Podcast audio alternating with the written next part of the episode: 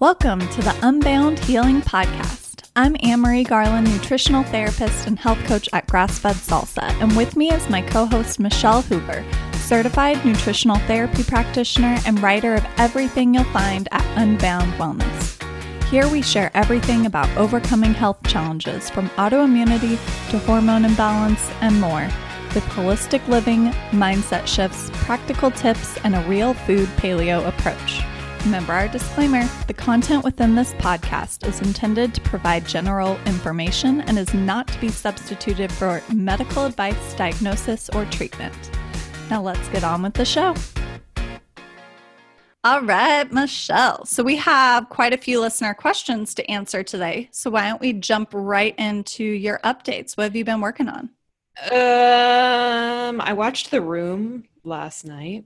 I've heard of The Room. I've never watched it. I've heard it's hilarious and horrible, and I have to watch it. Gosh, we watched it. So like my mind is kind of consumed with that junk right now. So they're coming out with a movie about the making of the movie. Wait, it's great. Yeah, The Disaster Artist. I'm reading the book right now, but The Room is basically known as the worst movie ever made, and it's very, you're going to want to fast forward through a lot of it because a lot of it is just like explicit and ridiculous. You're going to do a lot of fast forwarding, but even if you just go on YouTube and look up like The Room top 10 moments or whatever, or just clips, you'll be like, what is this? It's very funny. And the reason that I watched it is because in 99% of my life right now is very head down, working really hard on a project. That's what I'm actually working on. That's my real update. That's a lighthearted one. And my legitimate one is I'm working really hard on something for you guys right now. It's got a lot going on, and I've been talking about it a little bit on Instagram, and there's lots of research, lots of references, lots of recording things, lots of photography, lots of writing and editing. It's just got everything, this whole thing, but it's got so much of my heart in it and so many things that you guys have been talking to me about for the past few years is really coming together in this. So you just keep your eyes peeled, keep praying for me, sending good vibes as I power through this, because I'm getting close to the date when you're going to figure out what it is. So yeah, watch The Room. Michelle is essentially birthing a baby at around the same time I am. Yeah, it is. Yeah. It's a different baby. Yours is going to be cuter. Oh, thanks. Yeah, I'm sure yours will be a beautiful baby. I can't wait to see it. What are your updates? Geez, I don't even know. At this time, let's see, it's almost Halloween. I don't know. I don't really know what's happening in my life right now. So I was talking about different blogs that would be on my different articles that I would have up on my blog, and I have yet to post anything, just been super busy with everything. So I am not even assuming that I am on track with my editorial calendar at this point. If I was, I would have a bacon chicken ranch casserole up for you, which hopefully will happen. Also would have some mashed cauliflower recipe for you, but we will just see what's actually happening. So no updates, I guess, on my end, except for I'm surviving and just making life work, I guess. And growing a baby, so that's a lot. It requires so much sleep. Anyone who says that they feel like a rock star in their second trimester, and by that I'm looking at, who am I looking at? Even though I'll be in my third trimester by the time this airs. Fed and Fit. She said she feels like a rock star in her second trimester. And I'm like, girl, you are either lying or I am just really unlucky, because everybody's different. I do not feel like a rock star. I feel so tired all the time. Anyway, but that's okay. I feel so much better than I did in my first trimester. So, it's just a process. Okay, let's move on to what I'm loving, because that could also be an update. What I'm loving is baths. And I know baths are a controversial topic when you are pregnant, but my mom just told me that she took baths through all of her pregnancies, and we all turned out fine. So I am just hoping that that's the case with me. Everything's fine right now, but I've been taking baths since the beginning, and they are a freaking godsend. So we have a super tiny tub. I live in a house that was built in the 70s, and so the tub is not deep, it's not luxurious, and I still love these. So what I use is a combination of things, and it just fluctuates based on either what we have or what I'm feeling at the moment. But I'll take a bath. We use a water filter on our shower head. So I actually fill it up from the shower head and not from the faucet. And I add Epsom salts, magnesium flakes, bubble bath, essential oils, almond oils, etc. to the water itself. My favorite right now is bubble bath. I love adding that. I just buy it from Whole Foods. Always add essential oils. I like vanilla and lavender. And then almond oil is like my favorite trick. So I just add like, I don't know, a tablespoon or something to maybe two. I just squirt it in there to the water, and it makes your skin feel so silky soft when you get out. And then always I put candles in there, and then just unscented candles, and then we added a dimmer switch to our light.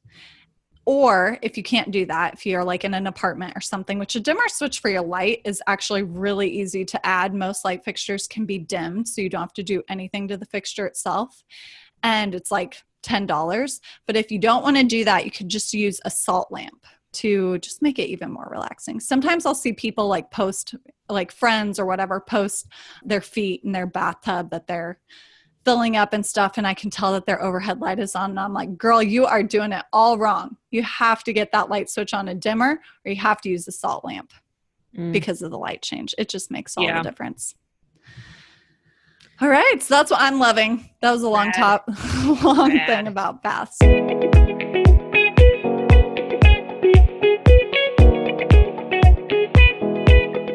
We have a few questions from episode 16 that we were going to ask Dr. Sarah Ballantyne, but we ended up not having time. And so we thought we would answer those just so that you guys can feel like we aren't ignoring you. So we're going to do these really quick. So this isn't even all of them, but these are some that were on our list that we just didn't get to. So there's even more, but just to a better way to ensure that your question will get on the podcast. I got a lot of DMs, and a lot of the time when I open DM, there will be like 10, 15 a day, whatever. And a lot of people will be asking questions for the podcast, and I'm like, I'll try to get that on our list. And a lot of it's so hard to search DMs. So a lot of the time I intend to, and some of them, like I was just looking today and I couldn't find a lot of the full question. So Instagram DMs are really hard to keep up with. Just the best way to make sure that we get to it in the way that you intended and not just my memory of it. Just shooting us an email, unboundhealing@gmail.com. Best way to go. All right. So here are a few of those questions we didn't get to. Are there some foods that should never be reintroduced or reintroduced in a certain order with certain autoimmune diseases? For example, with Hashimoto's, we are told not to eat dairy, but do you agree with that? So this is a good question, and it depends. It's a big spectrum, and everybody has different tolerance levels. Typically, when you go to an endocrinologist and they tell you never eat gluten and dairy, they're also not telling you about grains. They're not telling you about nightshade. So they're only giving you a small percentage of the story. So everybody's different. And I don't know if that recommendation alone is the best one that you could be getting. If you're doing something, if you feel comfortable with reintroducing dairy and you have Hashimoto's, I definitely don't think that's a bad thing for everybody. I have Hashimoto's and I do well with a lot of different forms of dairy. Everybody's different, but if you are reintroducing dairy, just follow the general autoimmune protocol reintroduction schedule. Phoenix Helix, Eileen, she has a great book on AIP reintroductions, and essentially what you're going to be doing is phase 1, you do ghee, then you do butter, and then you move into other forms of dairy, but you're making sure that it is grass-fed and raw if possible. So if you're reintroducing, think about quality. and doing it in phases. So I definitely think that people that have Hashimoto's can still eat dairy in a safe way in some cases. Yeah, I think it's important with reintroductions that you know how you react to foods. So I talk about this in my online program that it's really important that even if you plan on, say, never eating corn because you know that most of corn is genetically modified and you just don't ever intend on like putting that into your body in the future, it's still really important to know how you react to that food, whether you choose to continue to eat it in the future or not. The reason why I say this is so that you can know if you've accidentally encountered dairy or corn or whatever it is in the future, because you know how you react to it. You also know if it's going to be a non-negotiable for you, or if it could just be like a very sporadic occurrence where if it's your birthday and your best friends forget that you're dairy free and they make you a buttercream frosting on your cake, well, maybe you can have a few bites of that cake because you know that while dairy isn't a health promoting food for you, it's not completely going to make you feel terrible throughout the rest of the night by eating a few bites of your cake. Okay, so the next question, last question from episode 16 that we're going to talk about today is, someone asked a question about not being able to eat liver because of intolerance of high purines. And Michelle's answer is hilarious here. It's just me. She's not laughing because it's a funny question. It is a serious question. I just write nonsense in the she's laughing at my nonsense shorthand of what I use to communicate to myself. Funny side story. When I used to be a waitress, I used to just draw pictures of people's orders. So that's what I would be doing with these questions if I could in Google Docs. But like if somebody ordered a meat lover's pizza, I would just like draw a heart. And I remember like the guys would be like, your notes are so girly. Well, I'm a girl. But yeah, I just have ridiculous shorthand. But basically my answer with this was, if you have any issues with liver, and many people will have issues for a variety of reasons, the easiest way to just get started with other organ meats is get started with organ meats in general is everybody talks about liver, that this is the superfood, liver's great. And it's only one organ meat. Liver is great, but if you can't have liver, don't let that hold you back from organ meats in general. Try something different. There's still lots of benefits that you could be getting from foods like sardines, foods like bone broth, heart, kidney. There's lots of different options. I definitely let myself get held up on these superfoods for so long just because I knew that, well, if I can't have liver, what do I do? There are other options. So yeah, and I think some of those that I'm not super familiar with purines, but I think that some of those foods that you mentioned are also high in it. Mm-hmm. My suggestion would also just be the same, like figure out what healing foods you can tolerate and what foods you can include. So just because you don't eat liver does not mean you cannot AIP. So exactly. You don't have to feel like it's an all or nothing thing. Just find something else that you can eat that's also healing. I eat very little liver because the only time I feel like it's palatable is like from a really great restaurant where they make pate, or if it's, there's someone from our farmer's market that sells pate that's absolutely delicious. And so I can eat that. But other than that, I mean, for the most part, I don't do well with liver. There were also these liver bites from Epic brand, and a liver Epic bar that was so freaking good, but they were like seasonal or something. They don't have them anymore. Anyway, just find something else that you can eat that kind of has the same benefits. Mm-hmm. Don't let that hold you back. Exactly. Next question comes from Sarah. Hey, I'm a fan of your podcast, and I just love the approach you ladies have to life and healing. I remember an episode when you talked about being a former vegetarian. How did you transition back to animal products? I've been getting progressively worse over the last few years, and I feel I may need to attempt AIP or GAPS. I'm meeting with a functional doctor soon to get a grip on what's really going on with my health. I've been hearing of people going from vegetarian or vegan back to eating meat and healing their issues. I'm not sure I'm willing to do it, but any tips would be insightful. Keep up the beautiful work.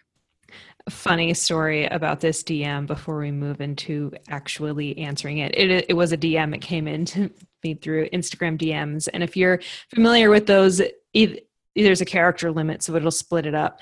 And it came into my inbox. It split it to where the only preview was, get a grip on what's really going on. And I was like, oh my gosh, this person's yelling at me. And I was afraid to open it because I thought it was going to be, get a grip on what's going on. Like, you're crazy. What are you talking about? And then I get it. They're like, hey, I'm a fan. Da, da, da. It just split. Oh my gosh. That's funny. I was afraid to open it for a little bit.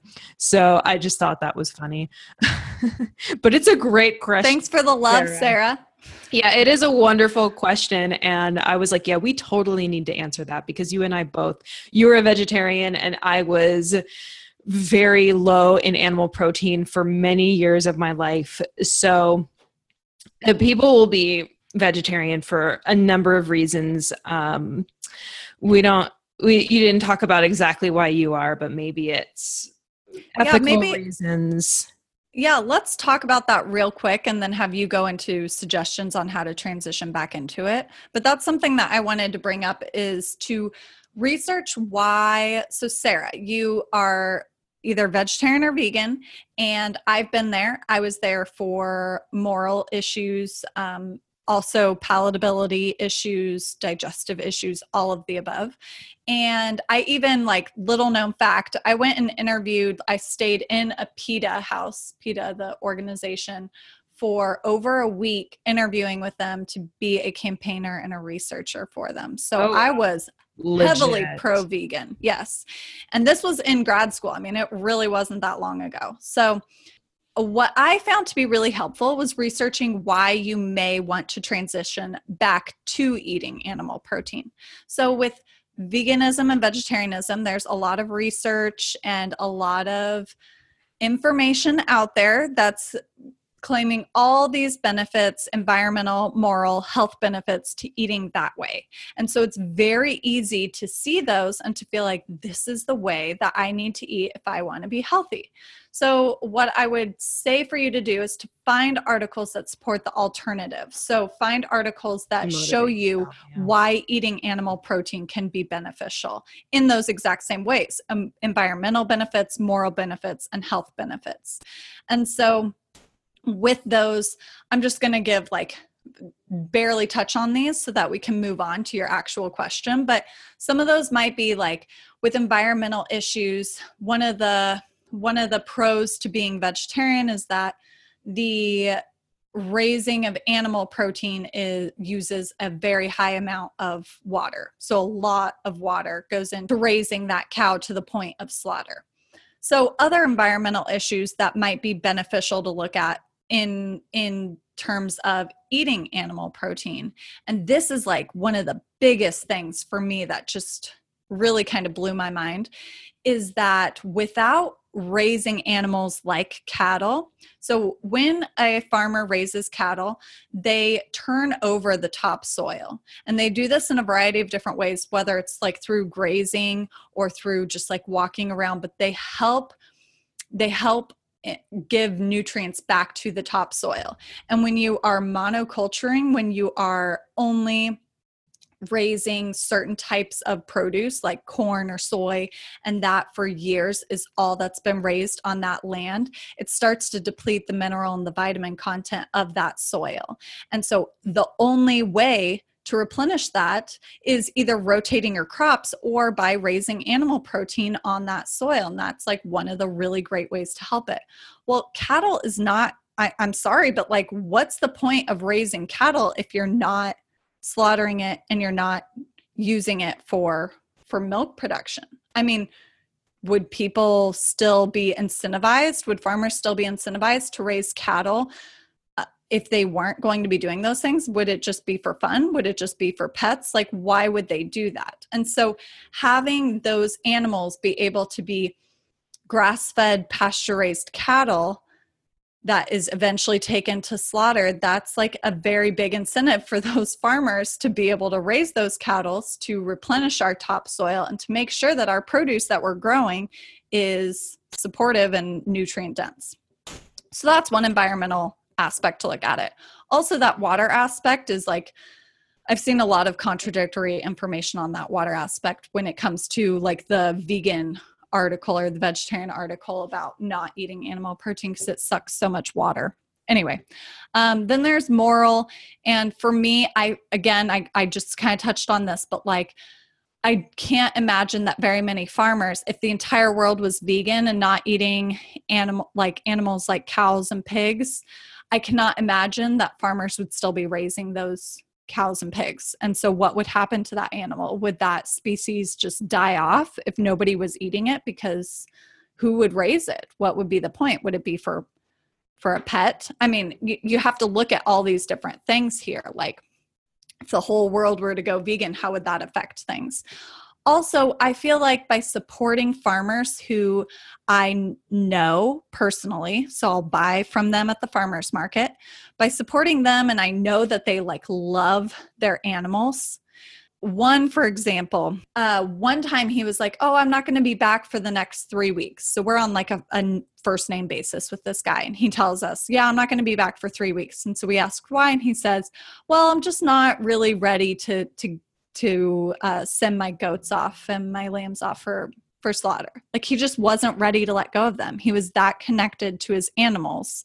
And to me, it's like, these animals are living a great life. They are being well cared for. They're eating delicious food. They're having healthy lives, healthy, happy lives. And I'm supporting that by purchasing this meat. And to me, that was a good, like, that feels good. Same thing with chickens. I know that chicken slaughter is horrible and factory farming of chickens are terrible. And so that's why I purchased really great, high quality pasture raised chicken and pasture raised cage free eggs, because I believe in giving those chickens a really good life. So that helped me with the moral aspect. There are so many health benefits that I'm not even going to dive into that, but I do recommend that you research that so you can see like, okay, these health benefits might outweigh these health benefits that I hear on the vegan side. Mm-hmm. All right, Michelle, how would you start? I can say for sure that I had never been healthier in my life than when I started eating meat again after avoiding it for so long and just being so afraid of it and not being able to tolerate it. So I understand that it's hard to transition away from being vegetarian or vegan or just not eating it and moving into it. But here are some things that I suggest and some things that I did when I started actually eating meat regularly. And I wasn't full on vegetarian or vegan, but I would only eat eggs and chicken on salads every once in a while, a couple times a week. I never ate beef, never ate lamb, very, very rarely ate fish. And I was at a point in my health where I knew that I needed to. I was learning more about the health benefits, and I just knew that I was lacking so many essential vitamins and minerals in my diet from just eating so many carbs. I mean, I wasn't eating a great diet to begin with, but I started adding it in.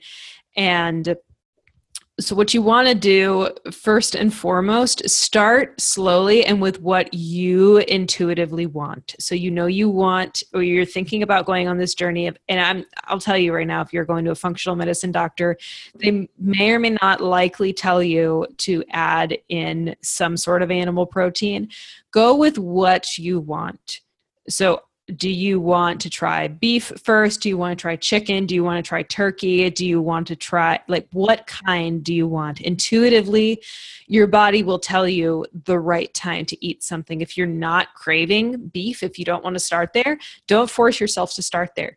Think about what you really want to start with and start there. I started with chicken and I worked my way up to beef and lamb and bison. And I had a lot of times where I would try to eat beef or lamb for the first time in a while and just try to incorporate it back in. And I would gag when I would eat that food, and I wouldn't feel bad about it. I would just stop and say, okay, I guess I'm not eating that right now. So go with what your body is intuitively telling you to do first and foremost.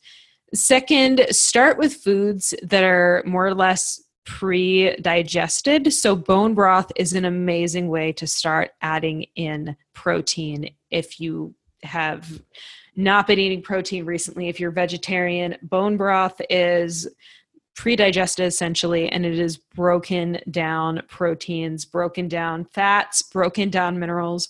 It's much easier for you to digest and absorb, because if you're going to add in something like protein for the first time after not having it in a while, there could definitely be some repercussions digestively that you're not used to digesting that food. And what that leads me into next is focusing on some sort of hydrochloric acid supplementation. And I think that this is what you had responded to when I was talking about it on Instagram stories. I was talking about hydrochloric acid. So there are a couple of different options with this to make sure that you have adequate stomach acid, because you want adequate stomach acid to break down proteins. And if you have been vegetarian or vegan, you stop producing adequate amounts because your body knows, hey, I don't use this. Why am I going to keep producing it? Number one. And number two, you need the minerals like zinc and all those minerals that you get from meat. You need those minerals to produce stomach acid. So it's just kind of an endless cycle. One way that you can stimulate stomach acid, and probably the easiest way, diluted apple cider vinegar and water. We've talked about that before. Another way is digestive bitters. This is something that's really easily accessible, and I've seen a lot of people have good results with. You can buy this in Sprouts, Whole Foods, whatever. It'll be a liquid, and you just kind of take as directed, but that helps stimulate stomach acid. And then hydrochloric acid pills like HCl with pepsin is another great option. And for me, that's what works the best. And that's what actually got me to where I could eat meat again, is where I was taking, one or two before meals, adjusting it as I saw fit. Again, if you're going to be working with a doctor, they're going to be able to help you with this. This is something that you can bring up if they haven't talked about it yet. That's a good thing to talk about. And then finally, focusing on quality. There was no time in my life before I was in my 20s when I was ever eating grass-fed or pasture-raised anything. I was just eating the worst form of it. And, there's a lot of reasons why I didn't want to eat meat, but that was probably one of them. And I was just eating like the Benihana version of it and the McDonald's and Wendy's version, not good quality. So if you're going to be embarking on this journey, if you want all of the health benefits, if you're going to be doing this as a way to help improve your health, making sure that you're getting that high quality is, again, a good way to make sure that you are staying ethical and make sure that you are even getting the benefits that you want. I love that you just talked about Benihana, because it reminded me of the Benihana Christmas of The Office episode. I love Benihana. You said lots of things that I was going to say, so I think that's great. One thing that I did personally that made my transition easier was I went from being vegan back to vegetarian. So I just took a very slow transition, and then from vegetarian to pescatarian, and then started eating animal proteins from there, focusing on very high quality. Anyway, so starting slow, and just like Michelle said, those pre-digested proteins is also going to be really helpful in making sure that you are digesting them well. Yeah. Let's talk about the next question. So Jordan asks, in one of your podcasts, you briefly mentioned birth control and how bad it is for you. I would really be interested in hearing you guys talk more about that. I went on the pill at 16 to regulate my periods, lessen cramping, and have been on it for nearly 12 years and never had any idea until recently that is probably not the best for me. I was diagnosed with rheumatoid arthritis and hypothyroidism about 5 years ago and have been researching AIP to see if it could help me potentially get off some of my meds. And I'm wondering if taking the pill for so long could have had any impact on my diagnosis. First, we cannot legally tell anyone to get off any medication. So in having this conversation, I don't want this to be misconstrued as us telling everyone who's on birth control to get off of it. We're not saying that. You have to talk to your doctor about something like that and not just go off of any medication. Very dangerous. That's not what we're talking about. But what we can do is give you general information and tell you our stories. So the birth control pill, and you've described kind of your usage of it. And the birth control pill synthetically messes up your hormone balance in layman's terms, which is huge. It will synthetically go in there and balance things out in a way that is not natural at all. And that is one reason why it is so bad. Another one is it's heavily correlated with candida and a lot of gut issues. So taking anything like NSAIDs, like birth control for a really long time is a surefire way to put yourself at some good amount of risk for gut issues. Now, I don't want you to get to where you're saying, okay, I took the pill. I wonder if this is my problem. It's my fault. I don't want you to feel like it's your fault.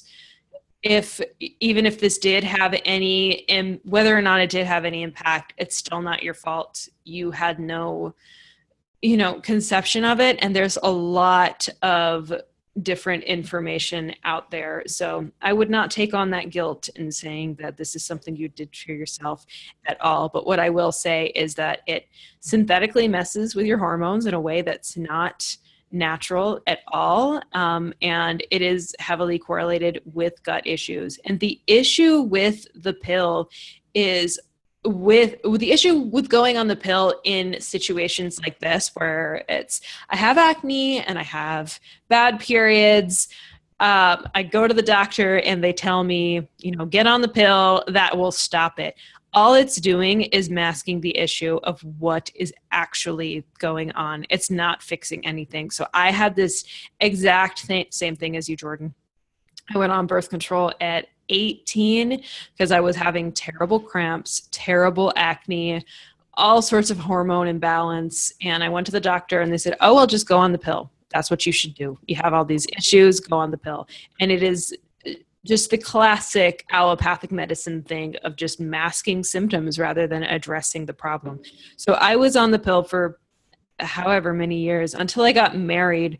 And I told my husband that this was before we got married. I told him that, I was taking this thing. He saw me going to the pharmacist to get it all the time and always annoyed about how much it costs. And he was like, why are you taking that? Like, just don't even bother. Like, talk to your doctor about getting off of it. And he said the same thing, that it's just masking an issue. If that's why you're taking it, talk to your doctor about getting off. So I did.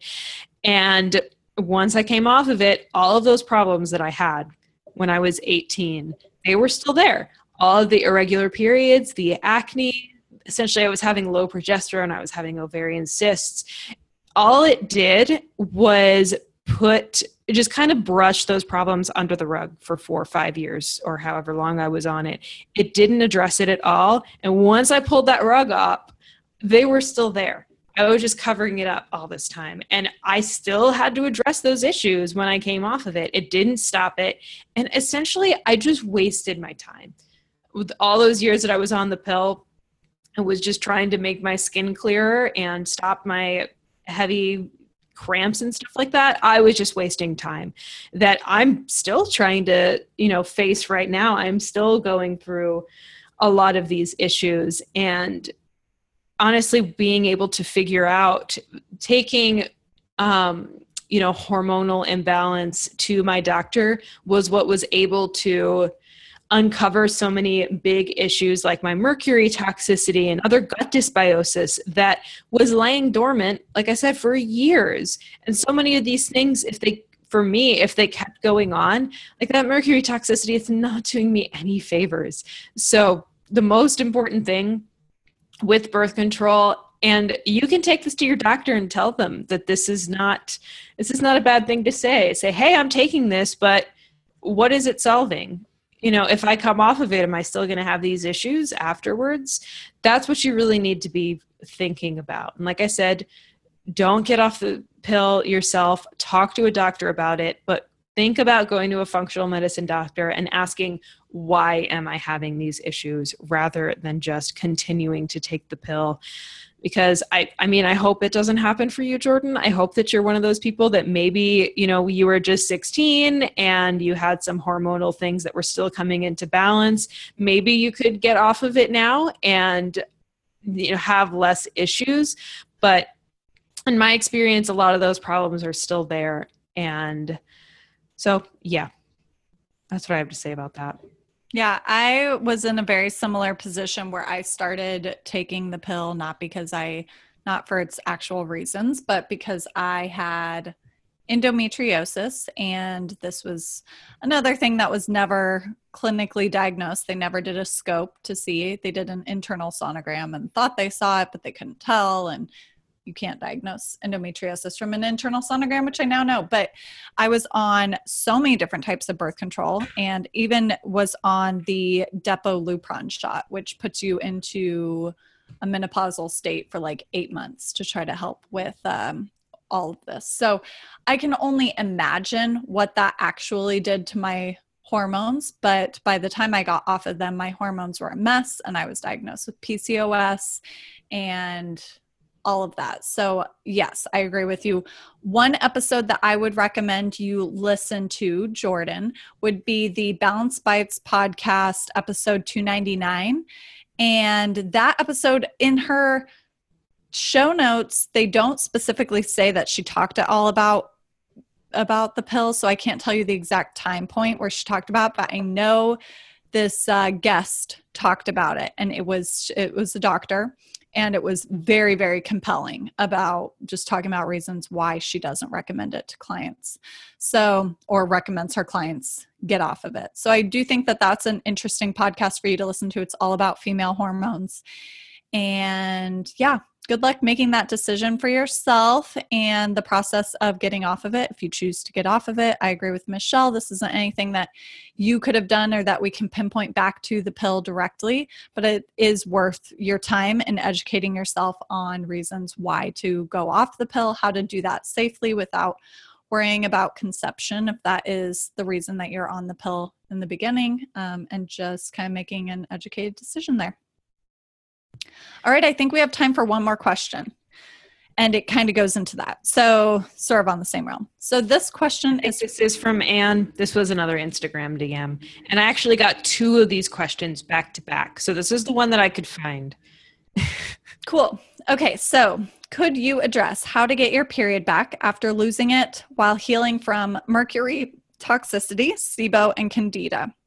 I've been using synthetic progesterone and estrogen, and have tried multiple supplements such as rhodiola, maca, HPA access support, etc. However, eating a very low-carb diet to SIBO is getting in the way. Do you want to start, or do you want me to start? I can start. If that's Go ahead. You. So I think that we really need to get somebody on here to do just a hormones expert to do just a whole podcast about all this, because I think it's really interesting and I'd love to talk about it more. So with losing your period, very similar to what we just talked about with birth control, asking yourself why you lost it. And I think you know that. So generally, if other people are listening saying, hey, I've also lost my period, think about why you lost it. And I believe that's who this was. You know that you're being very low carb right now, got mercury toxicity, SIBO, candida, a lot of stuff going on. So you know why it happened. And everybody knows this, that you need to be, the purpose of having a menstrual cycle and having all this stuff going on, what that is correlated with is being healthy enough to bear children. So your body needs to be healthy enough to bear children, to be getting a normal menstrual cycle. And basically, so you need to be healing the root cause of your health issue as your first priority. That to gain your period back, you need to be healthy enough to bear children. And if you are going through all this stress of your body, SIBO, candida, mercury toxicity, a really low carb diet, a diet that's not as nourishing as it could be because you're trying to heal from all these different things, your body is not prioritizing pregnancy. It's prioritizing okay, I need to get healthy. I need to get rid of all of these things. So your first priority right now, if you still have, you're saying that you're eating a very low carb diet because of SIBO and that's getting in the way. It's not, the low carb diet is not the thing that's getting in the way of you getting your period back. It's the SIBO that's getting in the way of you getting your period back. And that needs to be your first priority before balancing, okay, I have amenorrhea, mercury toxicity, SIBO, and candida. How do I prioritize the amenorrhea first? That should not be the first thing to be prioritized. Everything else of healing your body needs to be prioritized first. So I don't talk a ton about personal hormone stuff, but I had gone through this a series of times with Hashimoto's, that's definitely one of the things when I get really extreme swings in Hashimoto's that I will lose my cycle. And it's happened at least 2 to 3 times where it's happened for several months, 4 to 6 months, sometimes even longer than that. And my focus in that had to be focusing on what is causing this autoimmune flare? What do I need to do to stop this from happening? And that's all I would focus on. I would only focus on getting my Hashimoto's back in check. And we've talked about that in previous episodes, making sure that my diet was right, making sure that it wasn't full of inflammatory foods, making sure that my stress was down, all of that. And that was able to bring my body back into balance. It wasn't doing any little tips and tricks on, you know, there's lots of books and blog posts out there of how to get your period back. But if you are dealing with some sort of stressor like this, the thing that you need to be doing is getting rid of that stressor. So I'm sorry that you're going through this. I know how crappy it is. We do, you know, before anybody, we know that this stuff is not fun, and you're looking at it right now saying, if now this one more thing, I have mercury and SIBO and candida, and now I'm not cycling. Like, how do I get that back? That's just not, you know, where the focus needs to be at this point. The focus needs to be on just getting rid of everything else. And I know how hard that is, but that's my best advice, making sure that you're getting those things balanced out. And then if you are still at the point where, okay, I'm free of candida, I'm free of SIBO, I'm free of mercury, and I'm still not cycling, then there's a lot more to look into. And what I would say about the synthetic hormones, and when you're getting to that point of everything else is healed, but I'm still not cycling, making sure that you're actually testing where your hormones are at. So rather than just, there's lots of ways that you can just go online, and not necessarily saying you're doing this, but I've wanted to do it before. I remember I would just go online and see, okay, all these things are going on with my hormones. I need testosterone. And I remember I went to a doctor one time, convincing this doctor that I needed testosterone cream, and he gave it to me. Yeah. And I never had any issues with testosterone. Like I when I actually got my hormones tested, it was very clear what was going on, but nobody was testing my hormones. I was just saying all of these things and researching them and assuming that that's what I needed. So taking the synthetic progesterone and estrogen may not be what you need right now. It could be something totally different. So getting your hormones tested, seeing what's actually happening is huge. And then just general tidbits. So for somebody else who asked, she just asked basically, hey, how do you get your period back? I would go back to the same thing, ask why. But general things, stress is huge, huge, huge. If you don't have one of these issues like Hashimoto's or candida or one of these very present, obvious issues, think about the stress in your life. That if you are stressed out, that's a surefire way for your body to say, hey, I'm not healthy enough to have a baby. Stress is huge. Not eating, that it comes in exercise, emotional, mental, emotional stress, and then stress from diet. So do you have anything else to add? Yes. So with testing, I definitely agree with that. I was just talking to a friend about this as well. I recommend the Dutch hormone panel for hormone testing. and it's kind of the king of all of it. It is expensive, but if you read like any reviews about it, everybody says it is well worth the money. So it's kind of funny. James actually got me the Dutch panel for my anniversary gift. So I had a miscarriage in January, and then our anniversary was in April, and he got it for me because he said, well, this will help us know like what your hormones are doing throughout the month, and we can know if we need to supplement with progesterone, and this will help us have a kid. So it was kind of a funny thing where I'm like, oh, I got a lab test for my anniversary gift. But I actually didn't end up doing it because we conceived that same right away. But send it to me. I'll take it. Yeah, we returned it. Actually, we were able to return it. I know. We were lucky. Anyway, so I recommend the Dutch hormone panel for testing. So you can actually find out, like, are you estrogen dominant? Is your progesterone low? I think you said you were taking progesterone, so I'm guessing your progesterone is low. Yes. And also synthetic progesterone. So I would question, a lot of doctors are now speaking out, like, why are people still using synthetic hormones for female hormones? Because there are bioidentical hormones. It might be something worth asking your doctor, like, hey, is there a bioidentical option for me? What's the differences between synthetic bioidenticals? What would be the best option? Okay, so that I would suggest looking into that. And then you also talked about SIBO and Candida. Now, SIBO, I'm not a huge fan of a traditional low FODMAP diet for SIBO, just based on the research that I personally have done. That doesn't mean that they aren't effective, but I know a lot of the practitioners that I follow do not recommend a standard low FODMAP diet for SIBO protocols. And so make sure that you are working with a doctor, that you were diagnosed with SIBO without just, putting yourself on the protocol arbitrarily, and that you really trust your doctor and the research that they've done, and that this is the best option for you. Maybe research through Chris Kresser. I know his institute his functional medicine practice does not recommend a low FODMAP diet for SIBO anymore. They do a very specific supplement protocol. And I know not everybody will be able to afford working with a functional medicine practitioner that can help them through that protocol. And so maybe low FODMAP is the best option for you, but it's just something to look at.